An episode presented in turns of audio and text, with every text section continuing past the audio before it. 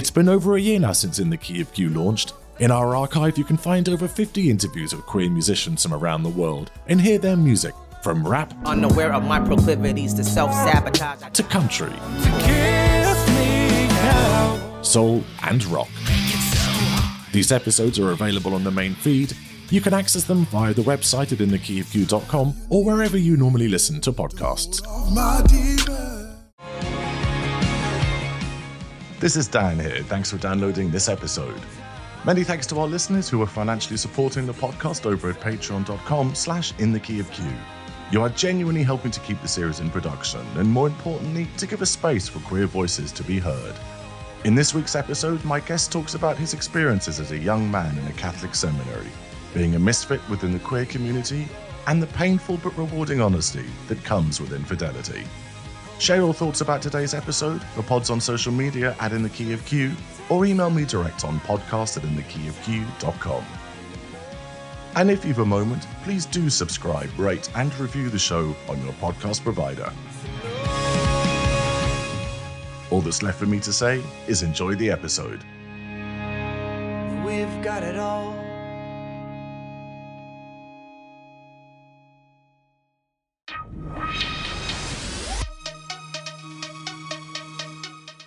I still face a face a lot of judgment from the from the gay community because of who because I'm different and because I I like different things. Hello, I'm Dan Hall. When I grew up, I almost never heard pop songs where openly queer men sang about their truths, and it made me feel invisible. There were the occasional heroes like Jimmy Somerville, Marc Almond, and Andy Bell, but they were thin on the ground. But these days, there are plenty of songs where I can hear openly queer men singing their truths. And this podcast is all about finding and sharing this music and speaking with the musicians who create it. Music helps us feel connected, feel heard, and know that we are not alone on our queer journey. You're listening to In the Key of Q. I'm thrilled to bring you this interview from a musician who's been an incredible inspiration to me as a gay man. He's been hugely supportive too of this podcast because way back in the mists of 2020, he very kindly gave up his time to record our test pilot. It is my great pleasure to welcome to the show Tom Goss. It's cool and near the lake. Let's go and hang our legs until our toes touch lightly to the water from the pier. And when the sun lays down its light up and then suspend midair to light our journey home. That's the Kenosha that I know. That's the Kenosha that I call home. That's the Kenosha that I know. I'm a good old uh, Midwestern American boy. I grew up in Wisconsin, Kenosha. You may have heard of it over the course of 2020 um, for reasons that, uh, you know, the city should not be very proud of. But that's where I grew up, and uh, um, I decided to to go to college in Missouri. I wrestled in college on a, on a wrestling scholarship, and really athletics was kind of my um, my focus in life. I grew up in a in a family of gymnasts and I eventually transitioned over to wrestling. And uh, and yeah, I went to school in, in rural Missouri, and then moved to Washington D.C. after college to um, to go back to college and to be a Catholic priest. So I went into Catholic seminary to go to graduate school in theology. I'm a fun and playful and physical person and really joyous person, but I'm also want to have really deep conversations. And you know i think that i swing from from one side to the other pretty drastically but those are the two sides of my personality. My goal as an artist is to be as open and authentic and honest as possible. And um, it's it's it's really kind of that simple. I, I don't ask anybody if i can speak about how my relationship with them affects me um, I don't ask permission to write the music that I write. I think there's been times where that's been difficult and where that's caused um, tension between most specifically my husband and I. But at the same time, it's it's it's how I process um, my experience and my feelings, and it is it is how I authentically live in the world. And he knows that, and sometimes that might be difficult for him, but he also knows he can't say, "Hey, Tom, you can't exist in the world in the way that you were made to exist in the world." It's kind of that simple. I wouldn't ever say to him, "Hey, you can't do the things that you love and use your brain in the way that it was made to be used because I want you to conform to what I want in this moment." It's that's that's just not that's not a fair conversation. I'm I'm really grateful that I have a husband that um that understands that. That's the Kenosha that I know. That's the Kenosha that I know. That's the Kenosha that I know. That's the Kenosha that I know. That's the Kenosha. We all feel alone all the time because we are constantly fed bullshit. You know, Lady Gaga's great. She does really great things, but she is she's not real. She sometimes talks about real things, but she's often not talking about real things. And and everything is hidden behind a facade of things. Now now she's gotten a lot better as she's she's she's become so famous it doesn't matter anymore.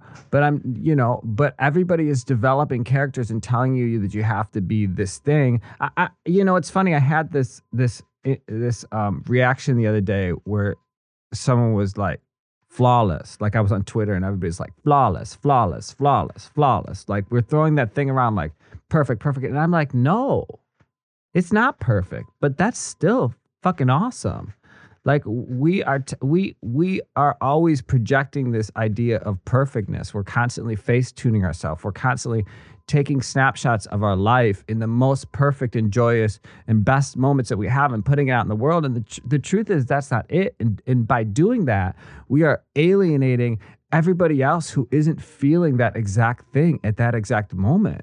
And so I, I guess i feel like I have a responsibility to to just be who I am.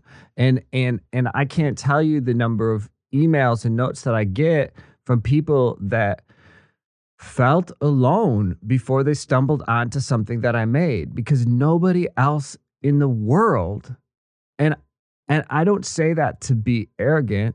It's just true.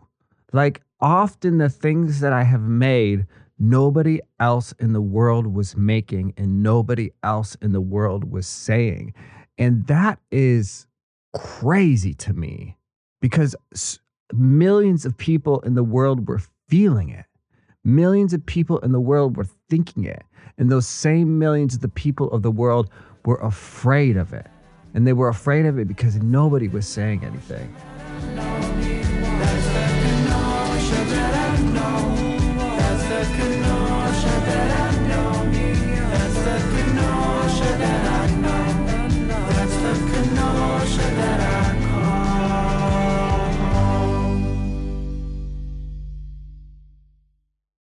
I can't tell you how many times I've I've tried to book clubs and they tell me that they don't book fags, or how many times you know. And I'm not even saying in the straight community. I'm saying that I still face a face a lot of judgment from the from the gay community because of who because I'm different and because I I like different things and because I approach approach the world differently and and that's that's honestly fine with me. I've always been su- I've always been weird.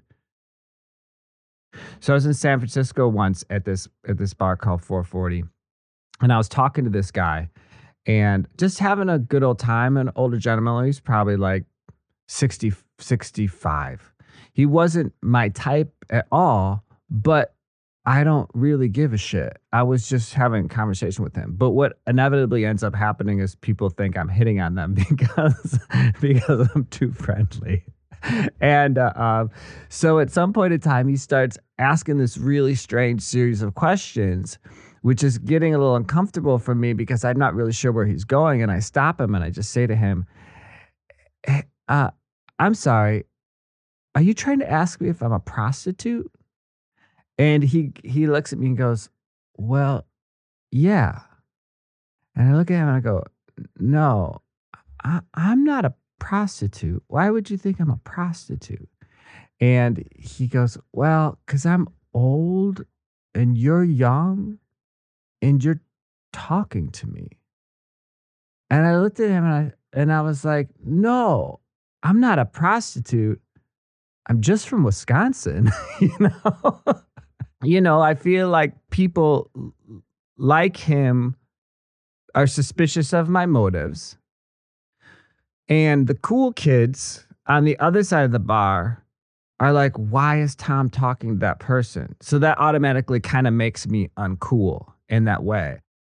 I'm not saying you have to be friends with everybody. Look, I don't get along with everybody. I don't want to hang out with everybody. But I'm certainly not like I don't want to hang out with you because you you have a little bit of a belly or because you are too thin or you are too short or you are too brown. You know, none of that makes any sense to me. But that's what we have been programmed to think like and so we carry it into all all other situations. Some people think they got it right. They tell me just what I will like. A tight waist, a smooth face, daily exfoliates. But they don't know me.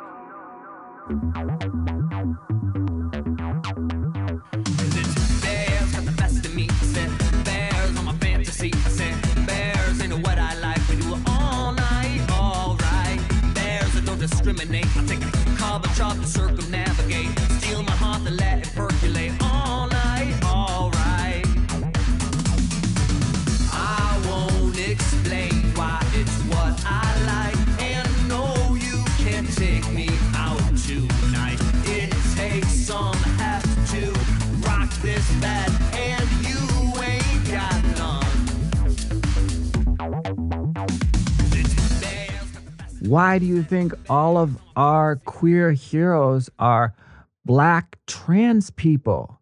Because they are the ones that have been so judged and so left out and so discarded that they had to tear down all of those constructs from from from whatever the rest of us are buying into and embrace everybody and build community out of what they could. And they did that so fucking effectively. They started a revolution.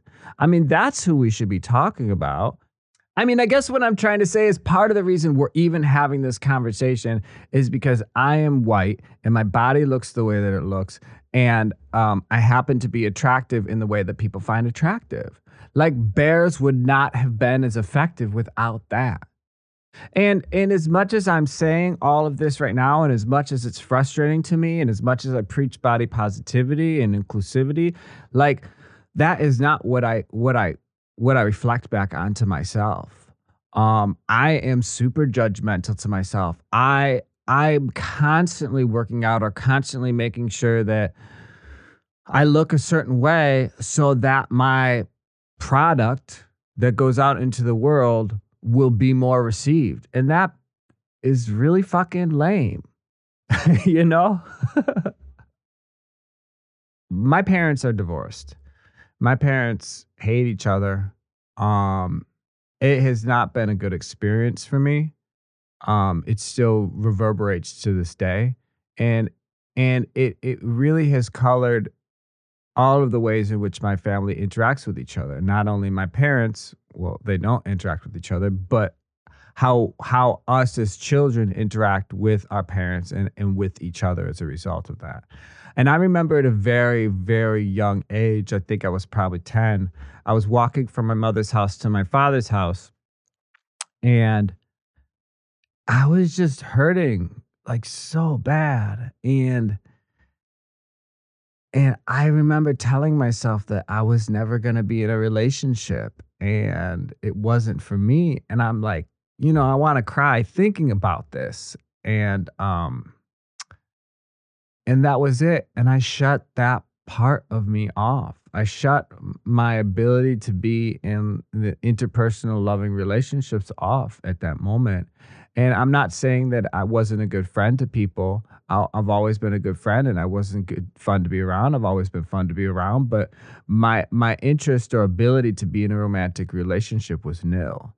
And you know, that was one of one of the things that made going into seminary really easy is is you know I was already a virgin and I was already celibate. I I um I had really shut that switch off in my life at the age of 10. And and so for me when I I didn't even really have sexual attractions, you know, I didn't even really masturbate. And I I I think when I finally did find somebody attractive and when I finally did fall in love, it was such a wonderful, magical feeling. It wasn't like I was 13 and I was chasing a crush around. It wasn't like I was 16 and like had you know had fantasies about things. Like imagine all of those those childhood sexual development stages not existing and then at 22 realizing that you you know as a, as somebody who believes to be they are asexual like realizing that they do have sexual attraction and you know it's to to men and it's to bears.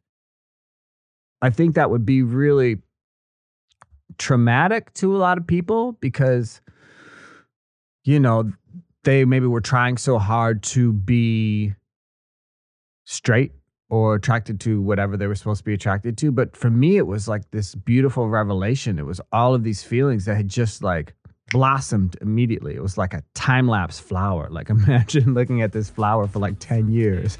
You're like, you know it's gonna open, and then all of a sudden it just bloomed.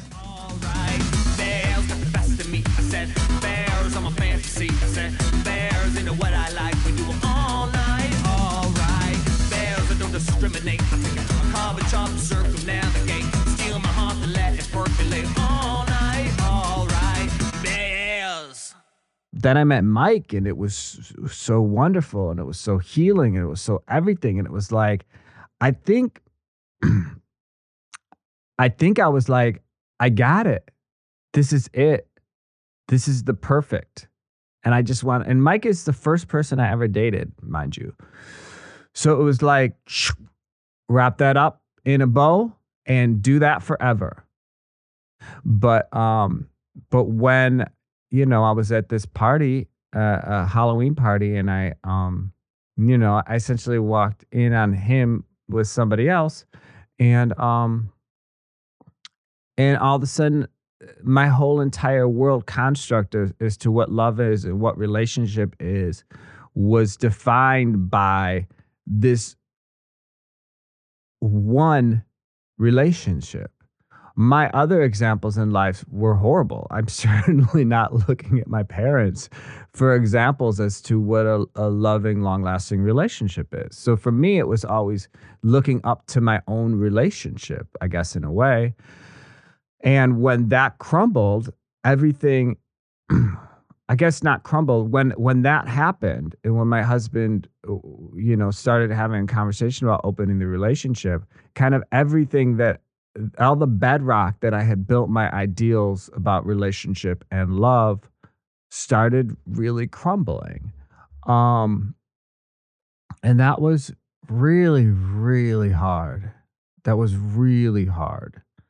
And uh, um, regardless of how painful that was, you know, and, and again, we talk about these kind of like societal constructs we have uh, many times, but but um I started thinking about what I was supposed to do, right? Society tells me that I have three options. Society tells me that I, you know, kick him to the curb, you know, you hurt me, whatever. Um I can never trust you again. And society tells me that I do this thing and I sacrifice self and I just be like sad because I didn't attain what I wanted to attain. But there's a third option that that I don't think society really talks about, and that is you you open yourself up more. I think that's the that's you know we talked about authenticity earlier, and and and and along with authenticity, for me it's really vulnerability. And my goal in life is to be so open and so vulnerable that anybody I can meet anybody I meet at any point in time can completely and utterly rip my heart out and destroy me, right? And that's their choice. It's also my choice to be destroyed or not be destroyed, right? So so I chose in that moment to to try to listen and to try to understand and to try to really come to terms with what was going on in his life and to continue to be open and vulnerable about the pain that I was experiencing um, and to continue to maybe even this is going to sound uh, masochistic, but invite more in like, I'm open to this conversation. I'm in a really hard place, and you keep saying things that hurt me, right? And I'm gonna allow that. I'm not just gonna say, like, fuck you, I'm out of here. Because as much as I as much as you, you want to, or as much as I wanted to, there was no denying the fact that Mike is the best person I've ever met in my entire life. Mike has saved me and healed me and supported me and uplifted me in more ways that I could ever count, in more ways that I could ever write about. And for me to kick him out and say, fuck you and start over would be to negate those things, which frankly are the most solid truths I have ever learned.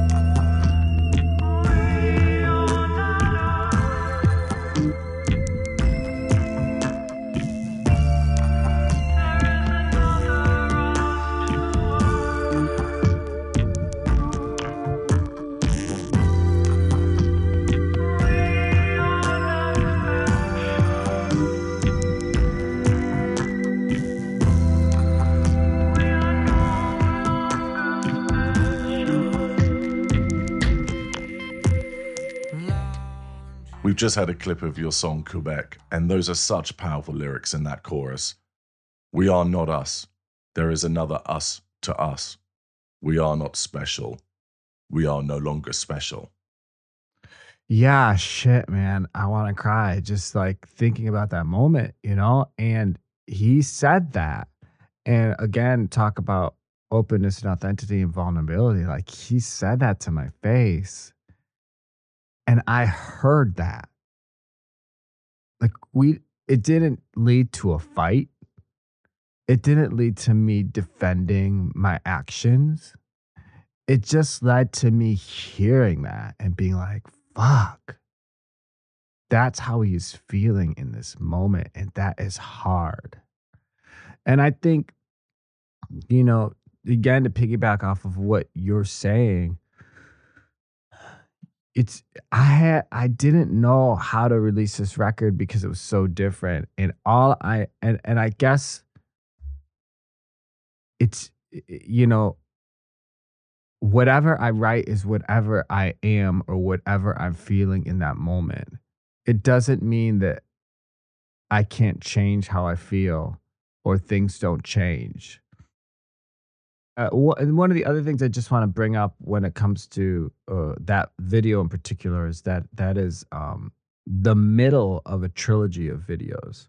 Um, the first, I, am not sure if you've even noticed, there was a two before Berlin. I mean, Berlin is Berlin, Quebec, and regretting. So, you know, so if you want to see what triggered the Quebec, then watch Berlin, and if you want to see what happens after the breakfast, then then watch regretting he will always be my my husband and my only husband. But you know, if you took think about it liter- literally, like you know, he's not. Like, how do you? that's dude. It's it's really fucking hard. it's hard to come to terms with all that.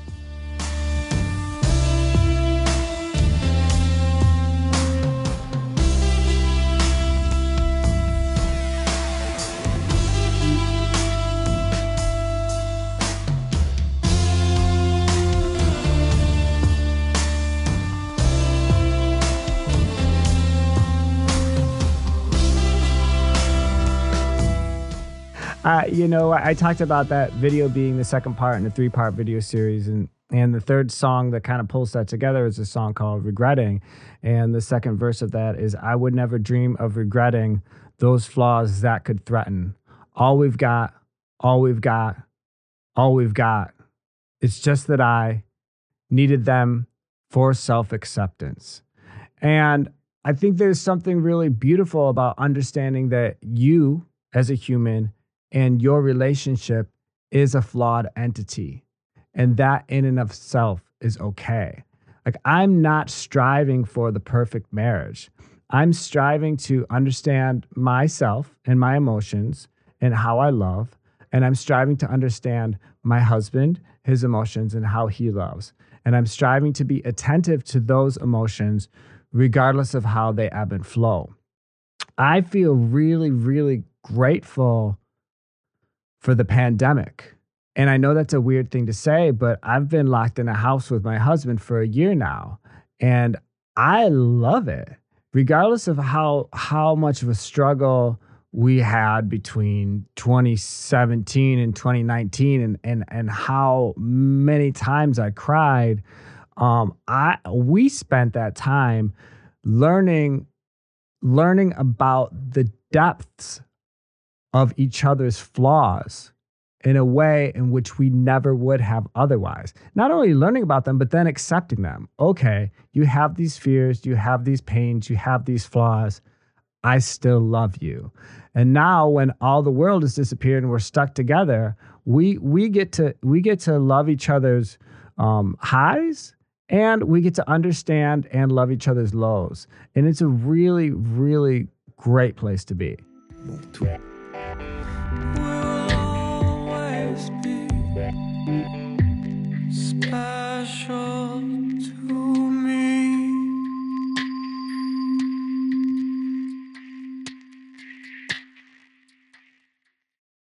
the last year of my college, I would have all of these people constantly falling in love with me and telling me that they were in love with me, and then like it would become this weird stalkery thing, and and um, that continued on into seminary. I really appreciated the community. I appreciated living in community, but I also had some some people that were living in the house that wanted relationships with me that I wasn't interested in having with them. So, um, you know, kind of take take that thing which we're which we're all used to, like we've all experienced this in the world, and then put it into a powder keg and um, make everybody live in the same. It's like the real world, real world seminary style. You know what I mean? so it you know it all kind of blew up one day when I was. Uh, sleeping in three in the morning and and um and I kind of thought that I could manage all this and and one of these guys who really wanted a, a, a romantic relationship with me um I woke up and he was at the foot of my bed more or less. I mean not more or less that's what it was. And he really wanted to talk about our relationship put air quotes um around that and it just got really super weird and, and and at that moment i realized that i couldn't really manage this on my own. I didn't really have um i didn't really have the capabilities of managing on my own. In that and in, in that instance i remember because he wouldn't then leave my room and i sleep naked and it got really weird and i remember like jumping out of my bed and running out into the hallway naked and say if you don't go back to your room i'm gonna knock on all these doors. Um, it was traumatic. Like it was super traumatic. And then um So, did you get no support? Was there nothing like an HR department or something? Sorry if that question sounds dumb. no, no, I think that's a great I think that's a great question. And I think like any institution, um, the people in this institution's main focus is to protect the institution at all costs. He's a real great guy. A special man.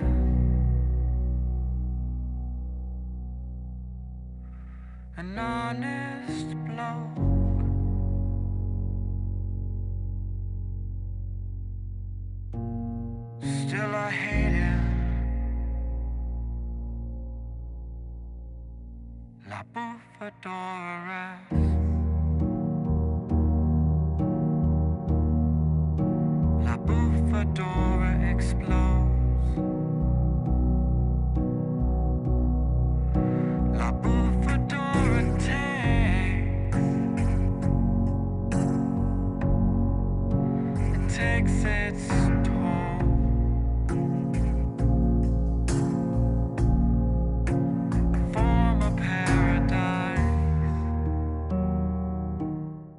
All I knew is I was going through this traumatic thing and I would have my meetings with my formators and their questions were getting more and more strange and I didn't understand where their questions were coming from. It just was like just talking to them. It wasn't like an angry conversation or a sack. It was just like a like a, a conversation and the way it was going was really it, it felt really weird to me and it felt kind of blamey to me. And I'm just like I don't understand how this is my fault. and um I remember looking and saying, Hey, are are you trying to tell me all this is my fault? And Father Charlie looked at me. He's like, Yeah, this is your fault. Everything clicked. And I just said, Okay, I'm out. Like, this is not a place that I want to be. And it was really kind of wonderful and freeing to be like, Oh, this is the crazy like it is my in, in a way it is my fault because i'm choosing to engage in this insane environment this environment is so insane they believe it to be normalcy.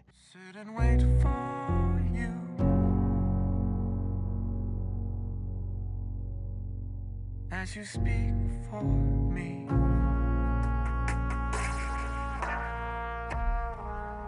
La.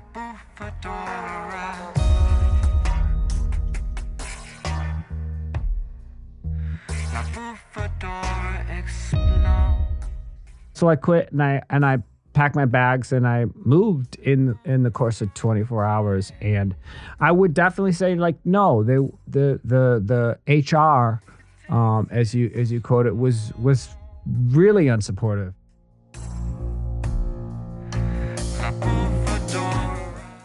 It was i think i think that people people have this perception of the catholic church being a um, sexually repressed and potentially predatory place. And in my experience i saw i saw that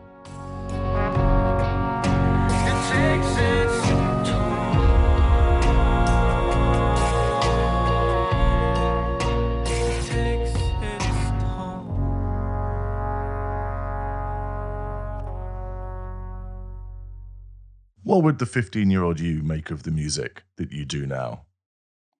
15 year old Tom would not understand it at all. Would not, there's literally 15 year old Tom wasn't a musician in any way, shape, or form. 15 year old Tom wasn't gay in any way, shape, or form. 15 year old Tom would probably find it interesting, but would probably not have the time for it. Would probably just want to run outside and play football or something, which is, you know, oftentimes what 39 year old Tom still wants.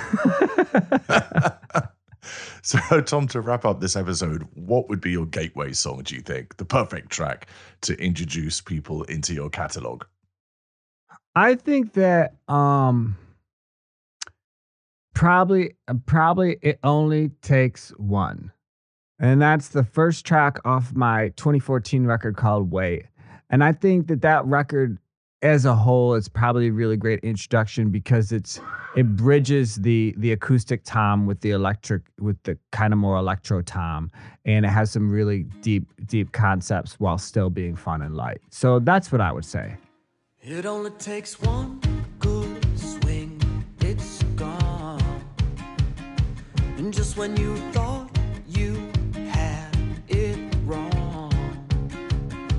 it only takes one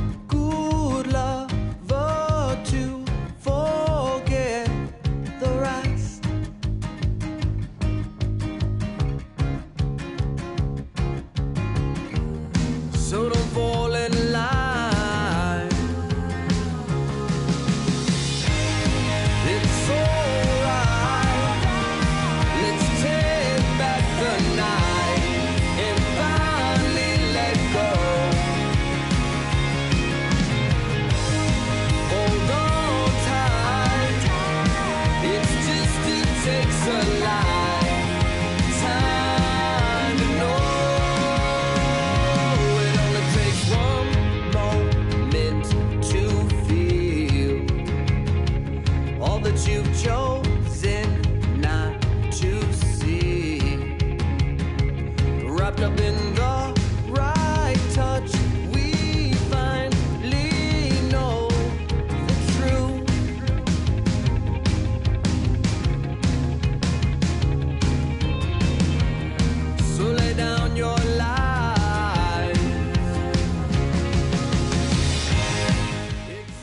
Goss, many thanks for joining me here today on In the Key of Q. It's been really, really wonderful to have you.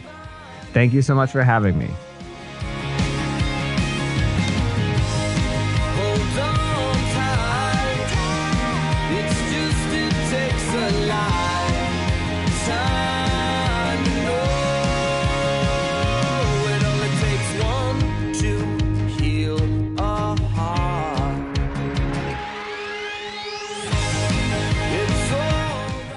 Many thanks for listening to this episode with Tom Goss. Remember, he's on the usual streaming platforms and keep up to date with what he's been up to on social media. We have exclusive content over at patreon.com slash in the key of Q.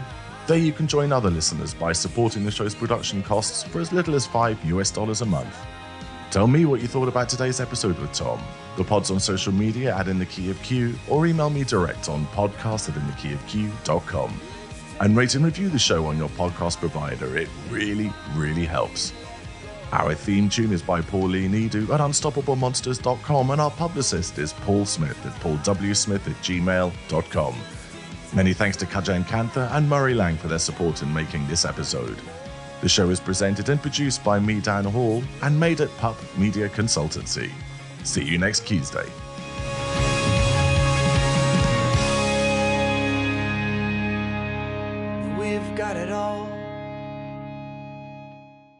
It only takes one. Yeah. Uh huh. Yeah. Let me let me let me do a little look look.